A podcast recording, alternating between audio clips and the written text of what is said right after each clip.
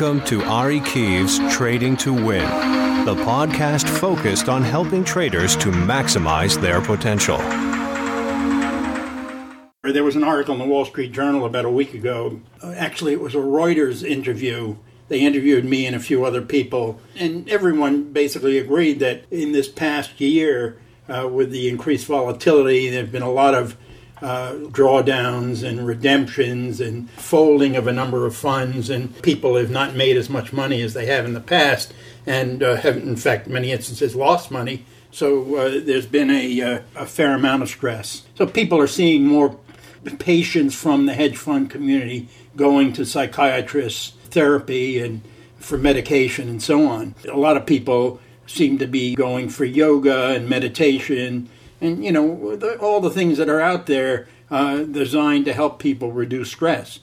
I've been working with uh, with traders for about 15 years, and have always observed a lot of stress among among traders.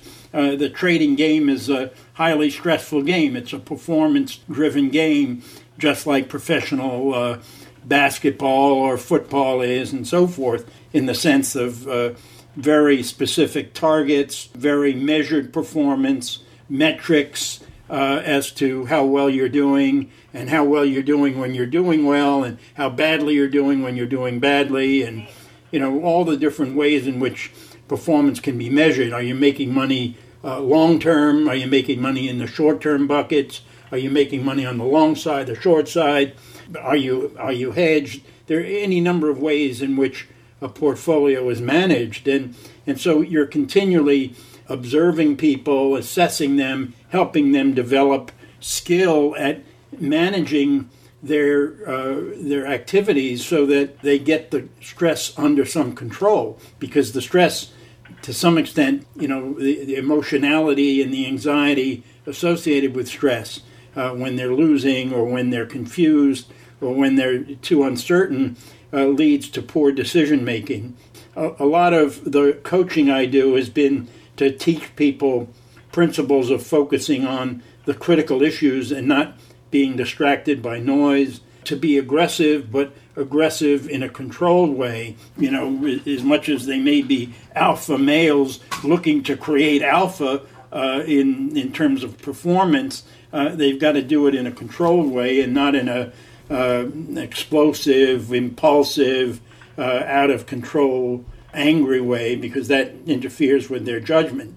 They've got to set goals. Uh, they've got to then have a strategy or a process for for reaching those goals. And to the extent the goals are stretch goals, uh, that creates a little bit of stress, some of which is helpful uh, in getting them to focus, in getting the adrenaline going, and getting them to do more work than they might ordinarily do. So to do that requires a certain amount of, of objective ego. Uh, it, it, requires uh, an ability to stand back and recognize when you're emotionally reactive and are interpreting events in a, a, a reactive way uh, and you're interpreting your own responses in a, uh, a reactive way as well. Says, oh my God, something's going on, I'm losing control. You've got to learn to stand back and, and, and look at changes in prices and changes in movement as uh, reflective of, of, of, the characteristics of the market, of the stock, of the sector that you're in,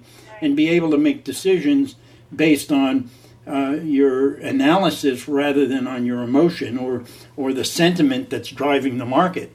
In a market like now, uh, where it's much more sentiment and macro driven, the usual fundamental analysis doesn't work, which is making people even more frustrated. There are a lot of practical uh, psychological principles that can be taught, and some people are more receptive to learning those and then employing them as they you know handle their their portfolios.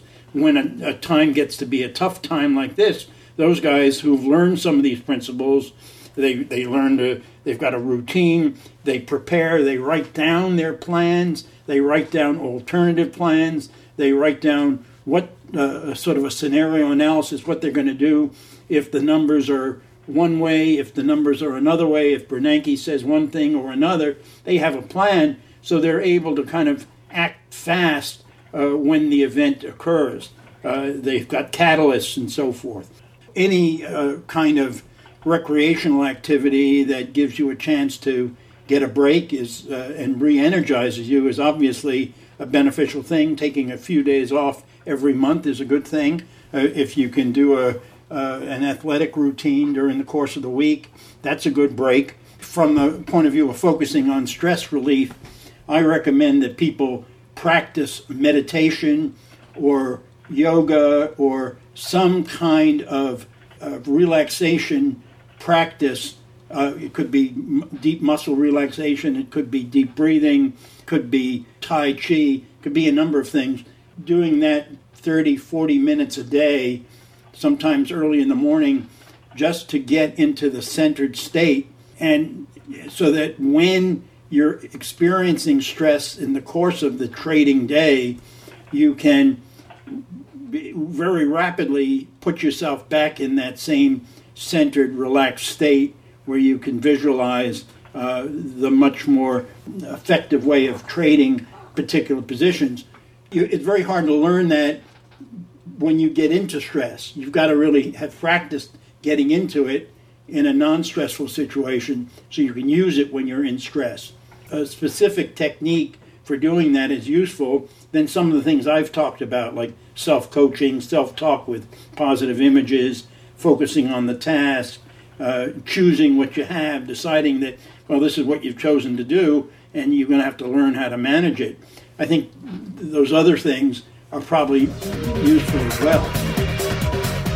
Dr. Ari Kiev is an internationally respected authority on the psychology of trading.